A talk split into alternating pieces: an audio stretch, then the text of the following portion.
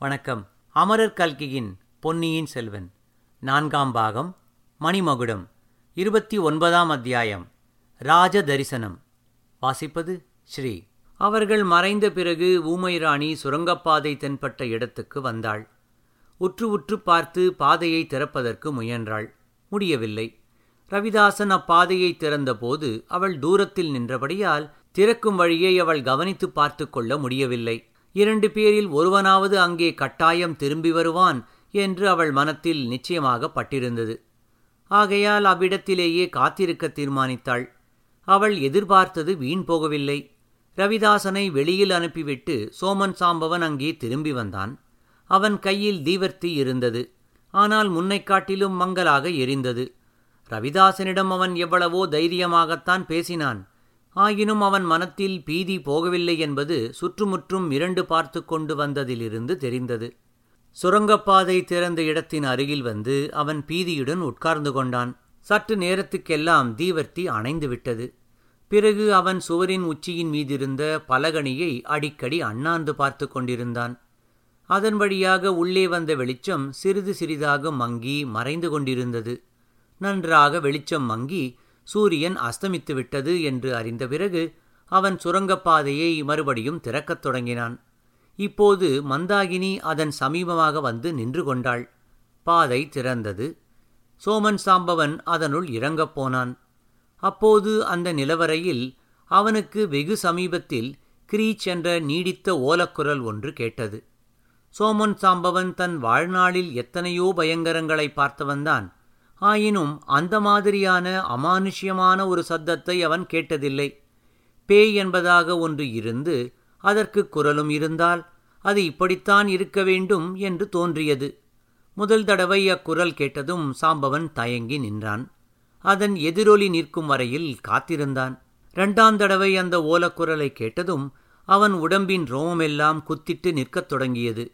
மூன்றாம் தடவை இன்னும் சமீபத்தில் கேட்ட பிறகு அவனுடைய உறுதி குலைந்துவிட்டது. அந்த இருளடர்ந்த நிலவரையில் வழித்துறை கவனியாமல் குருட்டாம்போக்காக ஓடத் தொடங்கினான். அவன் மறைந்ததும் ஊமைராணி அந்த பாதையில் இறங்கினாள். சில படிகள் இறங்கிய பிறகு சமத்தரையாக இருந்தது. அதில் விடுவிடு என்று நடந்து போனாள். சோமன் சாம்பவன் அவள் இறங்குவதை பார்த்திருந்து திரும்பி வந்தாலும் அவளை பிடித்திருக்க முடியாது.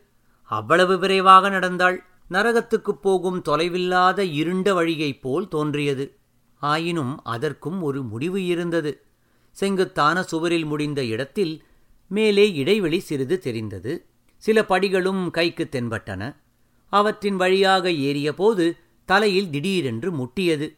பாதாளப்பாதையின் படிகளுக்கும் மேலே தலைமுட்டிய இடத்துக்கும் நடுவில் சிறிய சிறிய இடைவெளிகள் காணப்பட்டன. அவற்றுள் ஒன்றில் நுழைந்து வெளியில் வந்தாள். சுற்றிலும் பெரிய பெரிய பூத வடிவங்கள் தென்பட்டன. ஈழத்தீவில் பிரம்மாண்டமான சிலை வடிவங்களை பார்த்தவளானபடியால் அந்த காட்சி அவளுக்கு திகைப்பை உண்டு பண்ணவில்லை தான் வெளிவந்த பாதை எங்கே முடிகிறது என்பதை நன்றாய் கவனித்துக் கொண்டாள். பத்துத்தலை ராவணன் தன் இருபது கைகளினாலும் கைலையங்கிரியை பெயர்த்து எடுத்துக் கொண்டிருந்தான். மலைக்கு மேலே சிவனும் பார்வதியும் வீற்றிருந்தார்கள். ராவணன் மலையை தூக்கிய இடத்தில் கீழே பள்ளமாய் இருந்தது.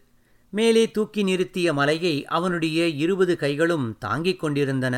அவற்றில் இரண்டு கைகளுக்கு மத்தியில் இருந்த இடைவெளி வழியாக அந்த சிற்ப மண்டபத்துக்குள் தான் பிரவேசித்திருப்பதை தெரிந்து கொண்டாள். கைலையங்கிரிக்கு அடியில் அப்படி ஒரு பாதை இருக்கிறதென்பது சாதாரணமாக பார்ப்பவர்களுக்கு ஒரு நாளும் தெரியாது. அதன் அடியில் இறங்கி பார்க்கலாம் என்ற எண்ணமும் யாருக்கும் தோன்றாது. சமயத்தில் ஒளிந்து கொள்ளுவதற்கு கூட அது சரியான மறைவிடம்தான். சில மணி நேரம் அந்த சிற்ப சுரங்கப்பாதையின் அதிசயத்தை பார்த்து கொண்டிருந்துவிட்டு மந்தாகினி அச்சிற்ப மண்டபத்தை சுற்றினாள். வெளிச்சம் மிக குறைவாயிருந்த போதிலும் இரவில் பார்த்து பழக்கமுற்ற அவளுடைய கூரிய கண்களுக்கு எல்லாம் நன்றாய் தெரிந்தன. ஓரிடத்தில் சோழகுலத்து முன்னோர்களில் ஒருவரான சிபிச்சக்கரவர்த்தி புறாவின் உயிரைக் காக்க தம் உடலின் சதைகளை அறுத்து கொடுக்கும் காட்சி சிலை வடிவத்தில் இருந்தது. சிபியின் வம்சத்தில் பிறந்தவர்களானபடியினால் அல்லவோ சோழர்களுக்கு செம்பியன் என்னும் பட்டமுரியதாயிற்று. அந்த சிற்பத்தை கூர்மையாக கவனித்து பார்த்த பிறகு ஊமை ராணி அப்பால் சென்றாள். பிரம்மாண்டமான சிவபெருமானுடைய சிலையின் சிரசிலிருந்து கங்கை நதி கீழே விழும் காட்சி ஒரு சிற்பத்தில் அமைந்திருந்தது. அருகில் பகீரதன் கைகூப்பிய வண்ணம் நின்று கொண்டிருந்தான். கீழே விழுந்த பாகீரதி நதி ஒரு பிரம்மாண்டமான ரிஷியின் வாய் வழியாகப் புகுந்து காது வழியாக வெளியேறியது.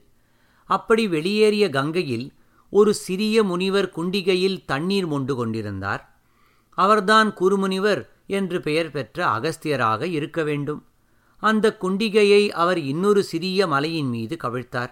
குண்டிகையிலிருந்து பெருகிய நதி வர வர பெரிதாகிக் கொண்டு சென்றது. இந்த சிற்பகங்கையிலும் காவேரியிலும் அவற்றை அமைத்தபோது தண்ணீர் பெருகுவதற்கு ஏற்பாடும் செய்திருக்க வேண்டும். ஆனால் இப்போது அவற்றில் தண்ணீர் இல்லை. காவேரி நீண்டு வளைந்து மலைப்பாறைகளின் வழியாகவும் மரமடர்ந்த சோலைகளின் வழியாகவும் சென்றது. அதன் இருபுறமும் அநேக சிவன் கோயில்கள் இருந்தன. கடைசியாக காவேரி கடலில் கலக்க வேண்டிய இடத்தில் அந்த சிற்ப மண்டபத்தின் மதில் சுவர் இருந்தது. ஏதோ சந்தேகப்பட்டு ஊமைராணி அந்த இடத்தில் மதில் சுவரில் கையை வைத்து அமுக்கினாள். சிறிய கதவு ஒன்று திறந்தது. அதன் வழியாக வெளியேறினாள்.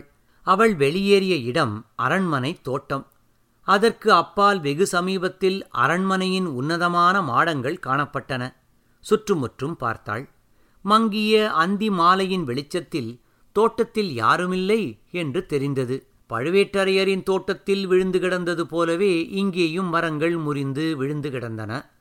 ஆகையால் தோட்டத்தில் யாராவது இருந்தாலும் அவள் சிற்ப மண்டபத்திலிருந்து வெளிவந்ததை பார்த்திருக்க முடியாது.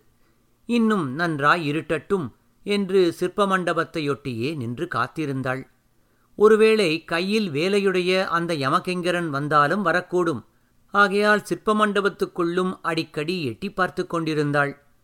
அரண்மனையில் தீபங்கள் ஒவ்வொன்றாக சுடர்விட்டு எரியத் தொடங்கின. சிறிது நேரத்துக்கெல்லாம் அரண்மனை முழுதும் ஒரே ஜோதிமயமாக காட்சியளித்தது. கீழறைகளில் ஏற்றிய தீபங்கள் பலகணிகளின் வழியாக வெளியில் ஒளி வீசின. மேல் மாடங்களில் ஏற்றிய தீபங்கள் வானத்து நட்சத்திரங்களுடன் போட்டியிட்டுக் கொண்டு பிரகாசித்தன. ஐயோ பகல் வேளையைக் காட்டிலும் இரவு மிகவும் அபாயகரமானதாகத் தோன்றுகிறதே என்று மந்தாகினி எண்ணினாள். அரண்மனையை நாலுபுறமும் நன்றாக உற்று பார்த்தாள். சிற்ப மண்டபத்துக்கு சமீபமாக இருந்த அரண்மனைப் பகுதியிலே மட்டும் அதிக விளக்குகள் இல்லை என்பதை கவனித்துக் கொண்டாள். காவேரி வெள்ளத்திலிருந்து தான் எடுத்துக் காப்பாற்றிய தன் உயிருக்குயிரான செல்வக்குமாரனை இலங்கையில் கொல்ல முயன்ற வாதகனும் அவனுடைய தோழனும் அரண்மனையின் இந்தப் பகுதியிலேதான் மேல் மாடத்தில் ஏறி நின்றார்கள். ரவிதாசன் இன்னொருவனிடமிருந்து வேலை வாங்கி யார் மீதோ எரிவது போல் குறிபார்த்த இடம் இதுதான். நல்ல வேளையாக இந்த பகுதியில் அதிகமாக தீபங்கள் ஏற்றவில்லை. அதற்குக் காரணம் யாதாயிருக்கலாம்? நல்லது. அதுவும் சீக்கிரத்தில் தெரிந்து போகிறது. நன்றாக அஸ்தமித்து அரண்மனைத் தோட்டத்தில் இருள் சூழ்ந்தவுடனே மந்தாகினி சிற்ப மண்டபத்தின் வாசலில் இருந்து மிரண்டோடும் மானின் வேகத்துடன் பாய்ந்து சென்று அரண்மனையை அடைந்தாள். அரண்மனையின் அந்த பின்பகுதியில் வட்ட வடிவமான தாழ்வாரங்களும் அவற்றை தாங்கி நின்ற வரிசை வரிசையான தூண்களும் பல இடங்களில் மேன்மாடத்துக்கு ஏறும் படிக்கட்டுகளும் காணப்பட்டன. தாழ்வாரங்களில் பெரிய விருந்துகளுக்கு சமையல் செய்ய உதவும் பிரம்மாண்டமான தாமிர பாத்திரங்கள் பழசாய்ப்போன தந்த பல்லக்குகள் ஒடிந்த சிங்காதனங்கள் இப்படி பல பொருள்கள் இருந்தன. அவற்றின் மத்தியில் சிறிது நேரம் சுற்றி பார்த்துவிட்டு மந்தாகினி கடைசியாக ஒரு படிக்கட்டின் மீது துணிந்து ஏறினாள்.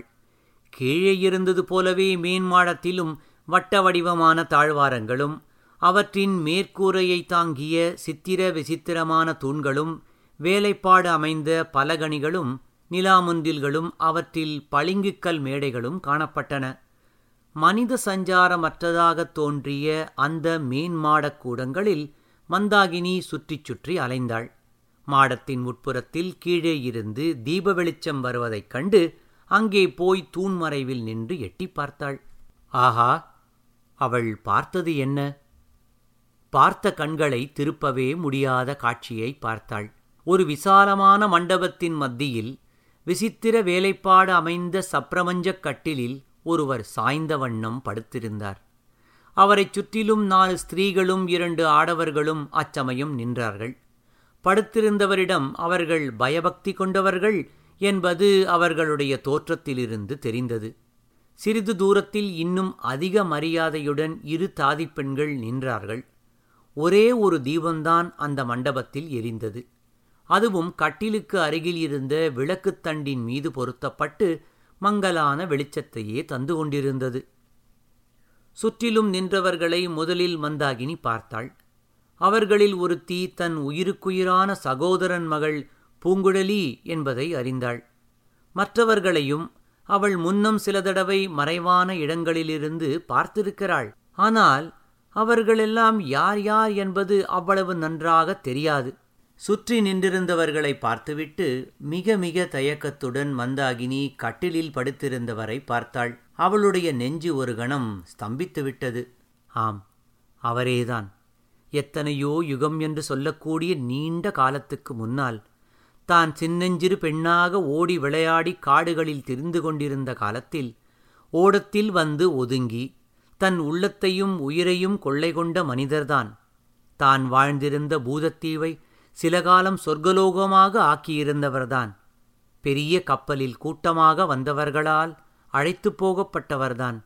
ஆஹா அவர் இப்போது எப்படி மாறிப்போயிருக்கிறார் பூர்வ ஜன்மம் என்று சொல்லக்கூடிய அந்த நாட்களுக்குப் பிறகும் மந்தாகினி அவரை பல தடவை அவர் அறியாமல் பார்த்திருக்கிறாள்.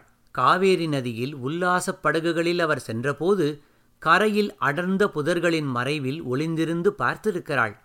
நகரங்களின் தெருக்களில் வெண்புறவிகள் பூட்டிய தங்க ரதத்தில் வீதிவலம் வந்தபோது கூட்டத்தோடு கூட்டமாய் நின்று பார்த்திருக்கிறாள். ஆனால் கடைசியாக அவரை பார்த்து கொஞ்ச காலம் ஆகிவிட்டது.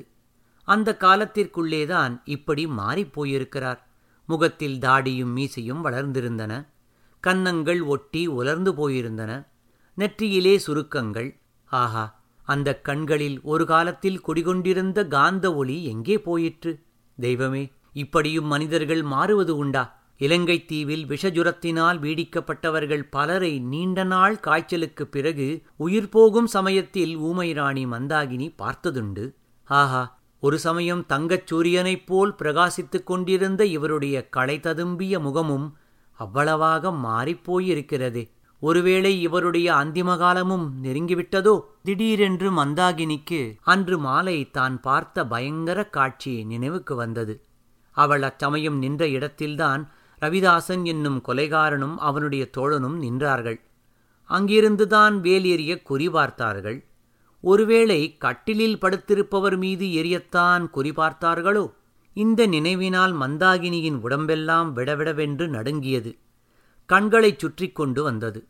மயக்கம் வரும்போல் இருந்தது. தூணை கெட்டியாக பிடித்துக்கொண்டு கால்களை ஊன்றி நின்று சமாளித்துக் கொண்டாள். இத்துடன் இருபத்தி ஒன்பதாம் அத்தியாயம் ராஜ தரிசனம் நிறைவடைந்தது. நன்றி வணக்கம்.